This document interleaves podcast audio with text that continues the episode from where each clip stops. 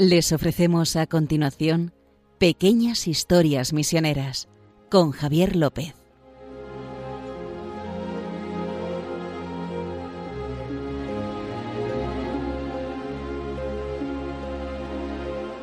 Bueno, bienvenidos un día más a Pequeñas Historias Misioneras. Lo primero que queremos decirle es feliz Navidad, ¿no? Sí, feliz Navidad desde Pequeñas Historias Misioneras y de parte de los misioneros. Pues quien les habla es Justo Amado, el director de empresa aquí de las Obras Misioneras Pontificias, y un servidor, Javier López. Van a estar con ustedes estos 25 minutos de este espacio, que son las anécdotas más curiosas de los misioneros, o que no se hablan tanto, sino son estas cosas anecdóticas contadas con, pues, de otra forma un poquito más amena, ¿no? Justo. Sí, y agradable, ¿verdad? Porque agradable. Intentamos que sean cosas positivas. Con buena música, etcétera. Porque, o sea, un poco todo. Como es la misión, una cosa positiva. Eso siempre es. Adelante, ¿verdad? Siempre positivo. Siempre positivo, nunca negativo. Exactamente. Entonces, ahora queremos hacerles partícipes de... Por si quieren colaborar o escribirnos algún mensaje, pues tenemos una dirección de correo que es historiasmisioneras@radiomaria.es, historiasmisioneras@radiomaria.es, y ahí nos pueden escribir lo que les apetezca. Si quieren decir que no les interesan nuestros programas, nos lo pueden decir también. Pero bueno, sobre todo si quieren que hablemos de algo en especial, algún continente o algún país. Nosotros buscaremos entre las más de 3.000 noticias que... 13.000. Eso, he dicho 3.000, es verdad. 13.000 noticias que tiene nuestro compañero. Te había quitado unos cuantos años de trabajo. Sí, sí, es verdad. Gracias. Sí. Y luego los podcasts, ya saben que si quieren escucharlos o compartirlos con algún amigo, pueden entrar en la página web de radiomaria.es, radiomaria.es, en el apartado de podcast. Y ahí buscan Pequeñas Historias Misioneras y lo encuentran. Pues dicho esto, justo vamos adentrarnos, ¿no? Sí, vamos a hablar de una figura, de un misionero que ha fallecido relativamente hace poco, hace 10 años, que se llama Sebastián Bonjorn. Es un misionero de la diócesis de la Seu de Urgell, ¿no? Como decimos nosotros, que es en la que está integrada Andorra. O sea, el obispo de la Seu de Urgell es el presidente, ¿verdad?, de Andorra también. Pero bueno, vamos al tema nuestro. Vale. El Sebastián Bonjorn... Vamos a situar, porque llevamos muchos... Bueno, los capítulos anteriores, para recordar, mucho Asia, toda la zona de Asia y demás. Llegamos el otro día a Burundi, África, y ahora nos vamos a Colombia o a Latinoamérica. Solo Colombia. Colombia, ¿no? Nos vamos a Colombia. Entonces, este programa vamos a situarnos en Colombia y vamos a hablar de Monseñor Sebastián Bonjorn. Pero en realidad, por eso te quería cortar, más que Sebastián Bonjorn, más que él, yo creo que aquí la protagonista del programa va a ser su madre. Siempre muy importantes. Sí, porque las madres. Vamos, piensen, este hombre, pues mira qué año nació, 1928. Pues en 1928 se queda embarazada la madre de este señor, de este misionero, que se llama Carmen Soler. Entonces, se queda embarazada y los médicos le dicen que se encuentra muy mal, que lo mejor que puede hacer es abortar. Fíjese, en 1928, no estamos en el año 2022 con... Sí, con siglo XXI, dices, siglo pasado, sí, que vamos, al inicio. Que ahora prácticamente, pues desgraciadamente el tema del aborto muchísimas veces se plantea con una ligereza que... Pero bueno, o sea, la situación era muy grave para el embarazo de esta señora y iba mal. Y entonces le dijeron que abortase. Pues ella lo que hizo fue ir ante el Santísimo, ponerse de rodillas y decir: mira, Señor, no sé si voy a salir de esta, pero me gustaría que mi hijo fuese sacerdote. Eso fue lo que pidió esta madre, Karma, ¿no?, en catalán. Karma pidió esto. Pidió: por favor, Señor, haz de mí lo que quieras, pero que mi hijo sea sacerdote. Y en fin, pues llegó la hora del parto, nació y ella murió. El parto. Murió en el parto. Carmen murió en el parto. Sí. Y en fin, bueno, pues el niño se quedó a cargo de sus familiares, etcétera, del padre, etcétera. Y del tema, pues prácticamente no se volvió a hablar. Hasta que un día, Sebastián, que es como se llamaba el niño, quiso entrar en el seminario. la verdad es que parece ser que los parientes se callaron, o sea, eran muy conscientes de la historia. Dice, no vayamos a decírselo porque va a parecer que queremos que sea cura y no. Entonces, realmente la historia se la contaron, según parece, cuando él se ordenó sacerdote, le dijeron, ¿sabes que tu madre quiso desde el primer momento y por eso dio la vida por ti para que fueras sacerdote? O sea que Sebastián Bonjorn, el misionero Sebastián Bonjorn, es el sueño de una madre. Es el sueño, oye, que lo soñó como... Seguramente que estén ahora los dos en el cielo diciendo, mira, oye... Te iba a decir que ojalá todos fuéramos el sueño de nuestras madres. Pues, no, yo creo que sí, que no somos el sueño. A veces un sueño, en algunas ocasiones una pesadilla más que un sueño, pero bueno. Pero entonces, y este caso es que, bueno, este hombre pues era un sacerdote de la Seu de Urgell y pues sintió la inquietud misionera. ¿Y cómo le dio cauce? Pues a través de la OCSA, la Obra de Cooperación Sacerdotal Hispanoamericana, que es una institución que ha mandado muchísimos sacerdotes misioneros a América y sigue mandando. Sí, sigue estando activa. Entonces, pero que son sacerdotes diocesanos que siguen vinculados a la diócesis de origen, que está muy bien, porque es una forma de hacer que nuestras diócesis sean misioneras. Porque a veces parece que, pues no sé, uno se mete, no sé, de salesiano, de dominico, se va lejos. Aquí hemos hablado mucho de los jesuitas. Claro, de los jesuitas. Pero y parece como que, oye, que están destinados a donde le manden los superiores, ¿no? Y sí hay contacto con su diócesis de origen cuando vuelven a ver a su familia, pero no es como un sacerdote diocesano, ¿no? Que el caso es que se apuntó, como dice, a la Obra de Cooperación Sacerdotal Hispanoamericana y resulta que un grupo de sacerdotes pues iba a ir a Colombia y fue a Colombia y le encargaron, de hecho no lo mandaron ahí, no sé, a los vicariatos apostólicos del Amazonas y de la cuenca del Amazonas, sino que lo que le hicieron era que fuera director espiritual de un seminario de toda Colombia que iba a coger vocaciones adultas. O sea, en vez de, no sé, imagínate uno que está trabajando y dice, oye, creo que tengo vocación sacerdotal, o sea, para vocaciones mayores. Pero él era joven en esa época. Sí, o sea, tenía 30 años. No, había estado varios años de labor pastoral aquí, y entonces allí pues fue como director del seminario y director espiritual. A lo que voy es que fue joven para irse de... Sí. Entonces el hombre se fue allá, se fue sin más, ¿no? Y entonces, pero después la cosa no resultó. Y entonces le dijeron, pues oye, te vamos a mandar a otro sitio. Le dijo, oye, perdona, que yo soy sacerdote de allí, de Urgell, y mi obispo tendrá que decir a dónde voy, que o sea, no puedo hacer lo que me dé la gana. Pues era una persona muy correcta, como puedes apreciar. Y entonces le dijeron, pues mira, vamos a pedirle a tu obispo que nos diga si nos da permiso para cambiarte de sitio, y mientras, si quieres, haces de párroco aquí en el sur de Bogotá, en una zona que se llama El Carmen. Cuando dijo El Carmen... Como su madre. El Carmen. Dice, Te estás allí unos 15 días para hacer una suplencia, ¿no? Ya. Y entonces... Y así fue. Se fue 15 días allí, que duraron 47 años. 47 años, ¿eh? Irte para 15 días. O sea, pues, 15 días. Ahí era una zona... en aquella época era una zona todavía más pobre de lo que es ahora, del sur de Bogotá, muy... Y entonces llegó él a una parroquia... muy humilde, y empezó su labor. Claro, cuando llegó, lo que más le llamó la atención fue los jóvenes, los niños y los jóvenes, que no tenían... Dice, están... Y encima los colegios... pues ya sé lo que voy a hacer. Lo primero que hay que hacer aquí es un colegio. Y empezó, pues eso, buscando un terrenito, construyendo una escuelita, pero bueno, que la escuelita empezó a crecer.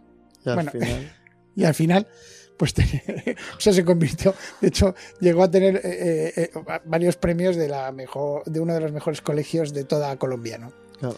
O sea, llegó a tener, y de hecho se llama aquí tengo el nombre porque Sagrada Familia, se llama Instituto Tecnológico del Sur, porque después después llegó a, o sea, no empezó con una primaria, con un preescolar, primaria, secundaria, bachillerato, y ahora es todo un pedazo de instituto, ¿no? Colegio instituto, que se llama Fundación Instituto Tecnológico del Sur.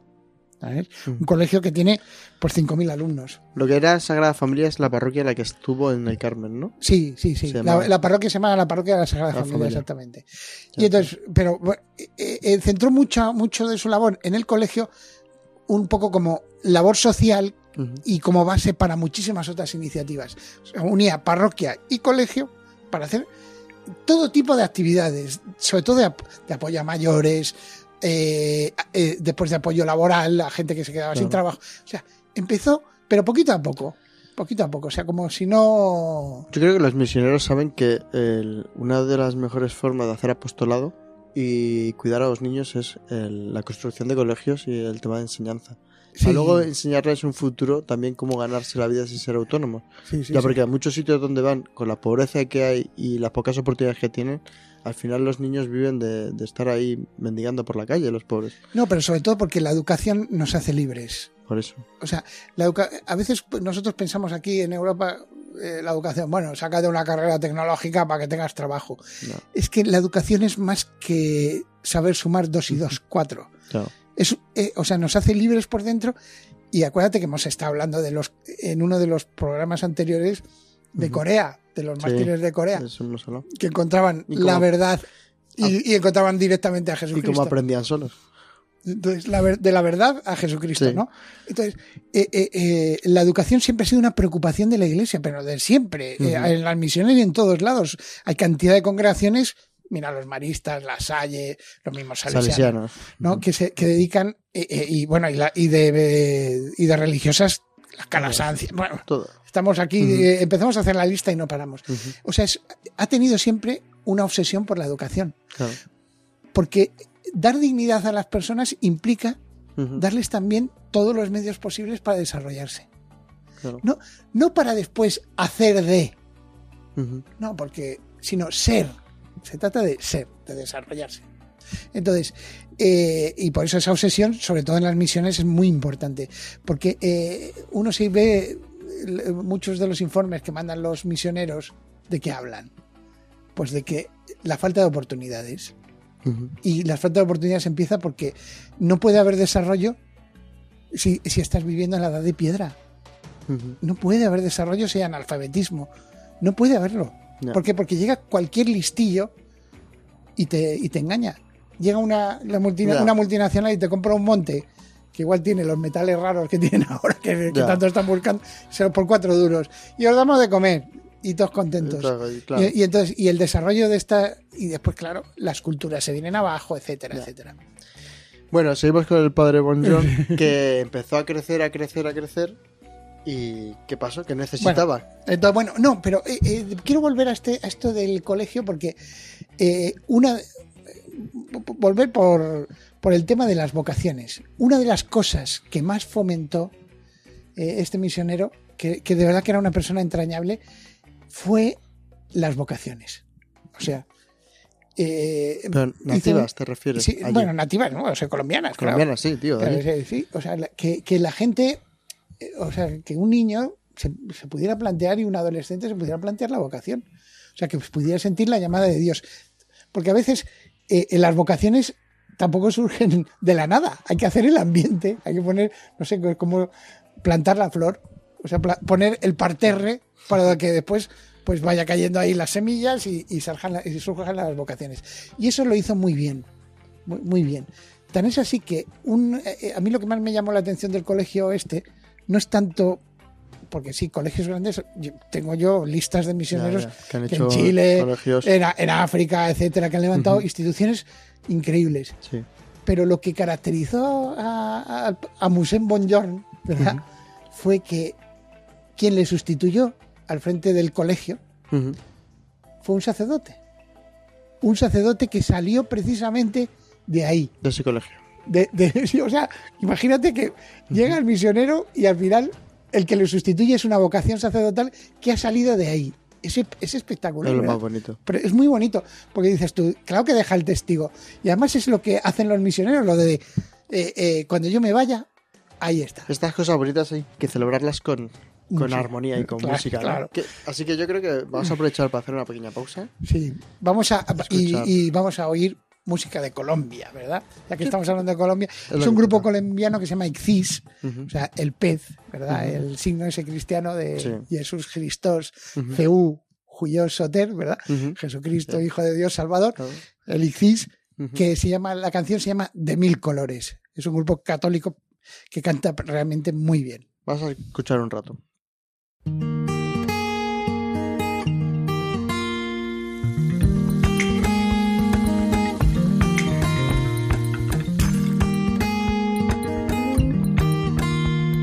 Antes de que llevan los problemas, antes de que se nuble otra vez, antes de que llegue la tormenta, quiero presentarte mi cosecha y la hagas florecer.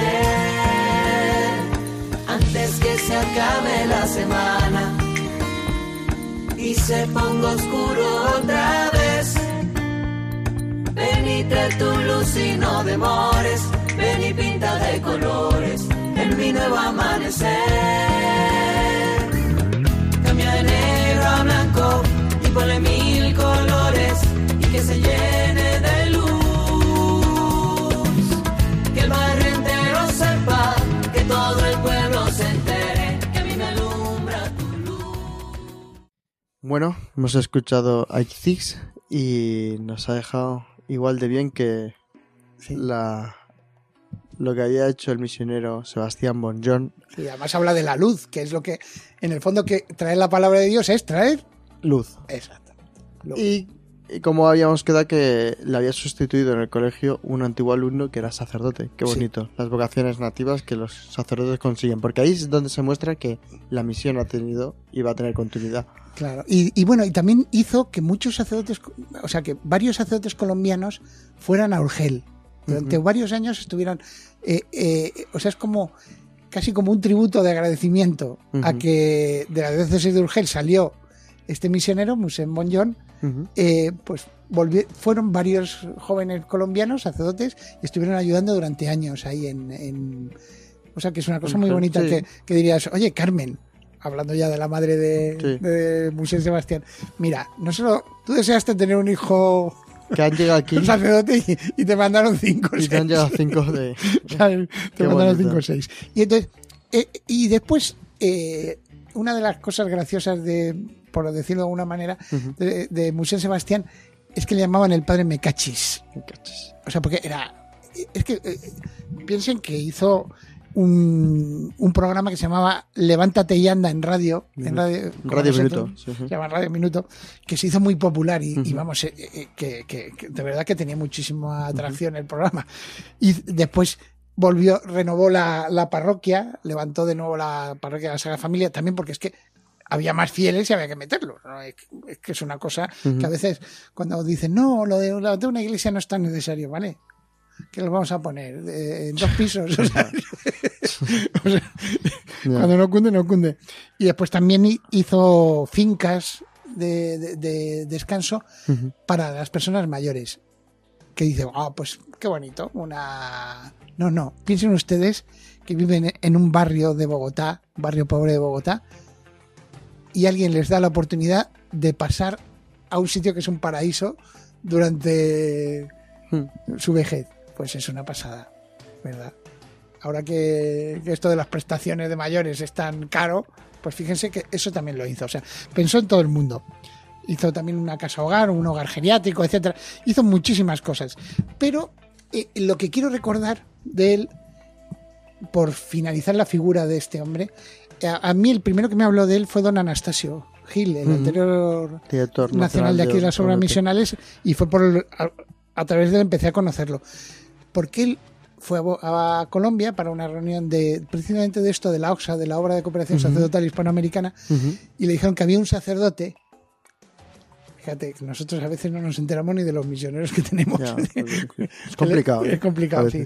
Son muchos. Sí. Y dice que estaba enfermo. Y entonces, y le fue a ver y llevaba pues ya tiempo en casa, ¿sabes? Impedido, enfermo, etcétera. Sí. Y él decía que desde ahí, desde la enfermedad, también era misionero. Dice, porque dice que estaba experimentando lo que es que al final Dios es el que hace las cosas. Uh-huh. Nosotros somos solo siervos inútiles, ¿verdad? Sí. Y la debilidad, la debilidad que a tarde o temprano nos va a llegar a todos, a muchas personas que nos están escuchando, pues igual algunos están enfermos o tienen familiares enfermos, te pegas con esa pared, con esa pared de que tarde o temprano nos llegará ese momento en que nos daremos cuenta que necesitamos a los demás, uh-huh, y sobre todo necesitamos la gracia de Dios, ¿verdad? Para... Y entonces a mí me resulta una persona impresionante, Sebastián Bonjorn. Uh-huh. Además era un hombre que era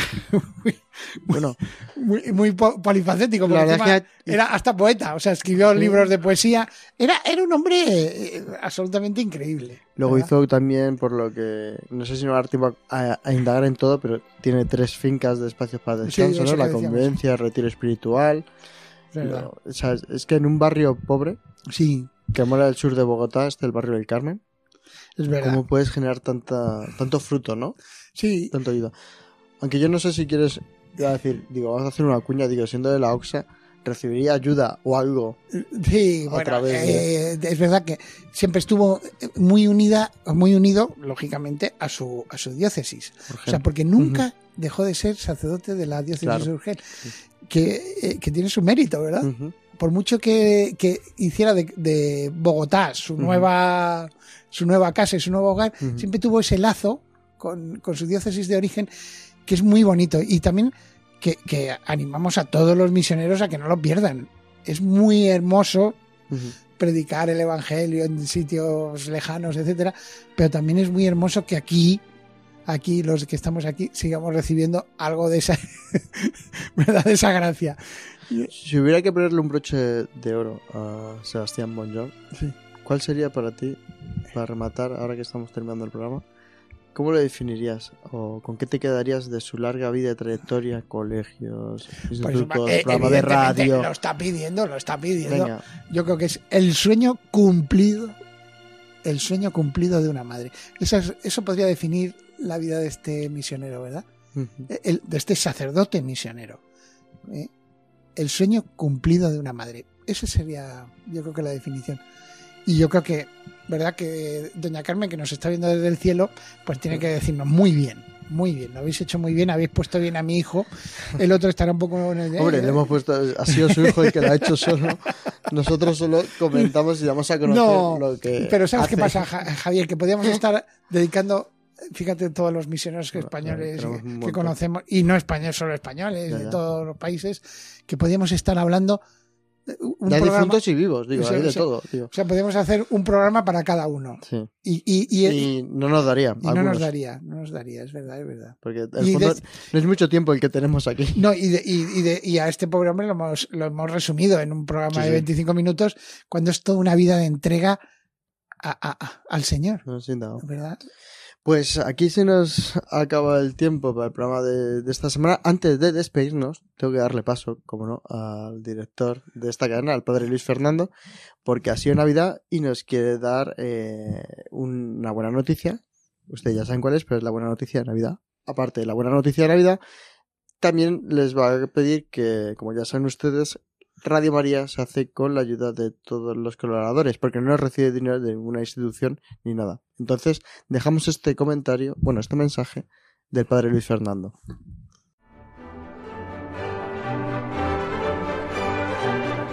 Os doy una buena noticia, una gran alegría, que lo será para todo el pueblo.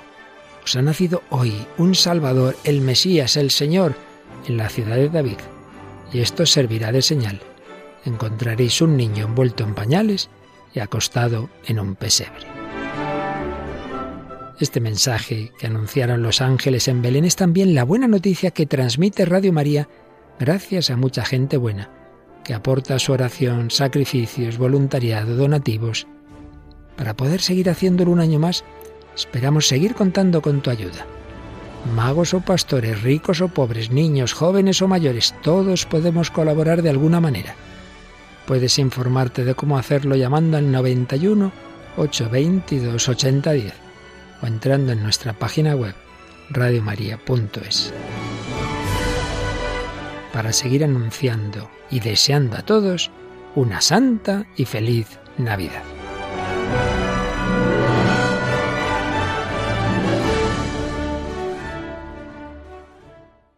Pues nada, ya sí que no nos queda tiempo para mucho más. Vendremos dentro de 15 días, el año que viene, justo. Ya, 2022. Le queremos felicitar, que tengan un feliz año, una feliz Nochebuena y un feliz inicio de año, con la que celebren muy bien el día 1, el día de la Santísima Virgen, ¿no? El día de la Madre de Dios. Creo que es el día 1, ¿no? Justo. Sí. El día de la Madre de Dios.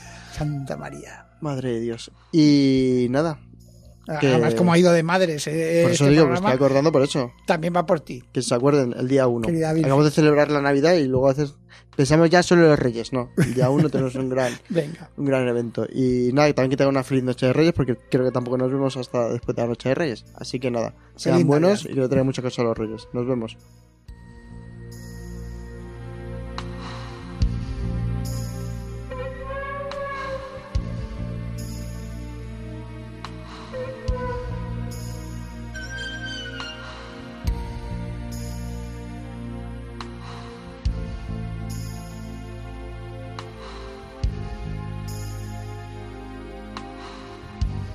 Han podido escuchar en Radio María Pequeñas Historias Misioneras, un programa dirigido por Javier López.